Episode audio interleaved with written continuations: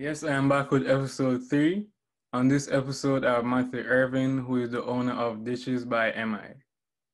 Matthew and I actually went to the same prep school, which is Monsignor Colin Brand Prep in Old Harbour, St. Catherine. Matthew is now studying food service management at UTech. So if you want to get the inside scoop on how to prepare dishes like this, you're at the right place.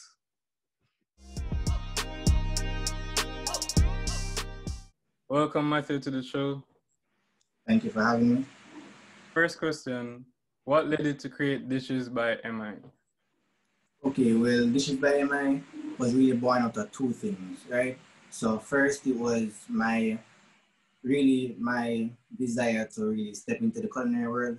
So, I guess this was the step I chose to put forward first, right? And secondly, would be um, the demand because I have friends, and when I post on my status and stuff, they'll be like, Matthew, you know, your food looks really good, and you should make an Instagram page, a YouTube, and so. Okay, next question. What is Dishes by MI all about? Okay, um, it's really a showcase of my culinary talent. Um, some would call it a catering business, but I do more than catering.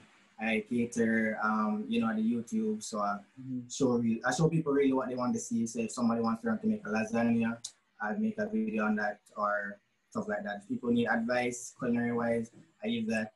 And really catering, I do food photography as well. So that's really Dishes by me.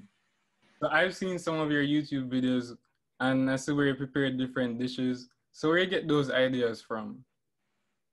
Really, um, people will just DM me and just request whatever they want to see. If they want to see, you know, how to, even something as simple as how to boil an egg, I will do that. Um, you want to see something like a dessert, people say, make cookie dough, I'll do that. It's really just requests or things I think that are quick, or sim- quick and simple to make. I will just post those. If I don't get any requests, that is. Oh, so basically the stuff that are in demand. Yeah, basically. So many businesses have had to change how they operate due to COVID. How has COVID affected your business? Honestly, um, it has affected it positively, actually, because um, I really started off dishes by MI by selling on school, right? Mm-hmm. And because now of COVID, I have a lot more time to really create more dishes and to really, you know, focus on expanding it and I can now, you know, reach people farther than my school. I can reach different parishes, you know, persons that are coming down from overseas and going back up, I can reach those people. You know, so I have a, a wider customer base now that COVID really has come. Oh, cool. That's good. 2020 has certainly been a year of surprises. What is one lesson that this year has taught you?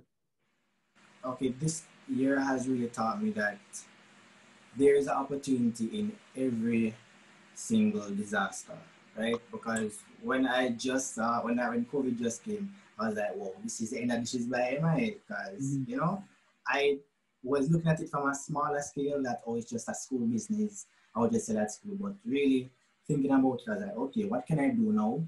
And I realized that, whoa, I can do a catering business. I have the resources to do that. So, in a way, you know, every disaster can be turned into a positive. That's what I learned this year. True. What's a memorable moment that you've had so far in business?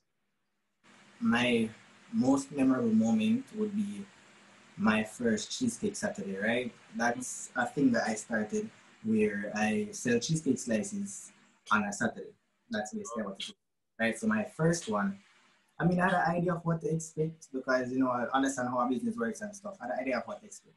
But you're really doing it, when you're actually supposed to do it now, Mm. My family can tell you that was probably the most stressful day of my life because um, I mean I did all the baking and stuff, but I had to call on them for tell me with the packaging, the logos weren't finished, they needed to be printed, and you know what I mean. And the time was going down. I had to deliver now. yeah, there's a lot of stuff.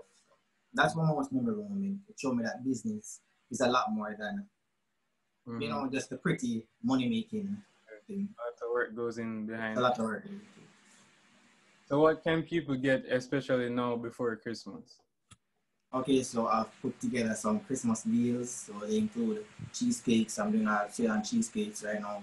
Um, plantain tarts. I'm doing basically stuff that can be sold in batches. So I'm doing plantain tarts, I'm doing cheesecakes, I'm also doing catering, um, a lot more catering in the Christmas. So I'm not doing any Christmas cakes because I'm really trying to cater to those who are kind of tired of Christmas cakes, which is where the whole cheesecake for Christmas idea came about. That's what I'm doing this Christmas. All right. So how can people reach you? You can reach me by my Instagram handle, which is by MI, mm-hmm. or on WhatsApp at 440-8588. Okay. So I'll just add those in the description. Last question. What advice would you give someone looking to go into catering?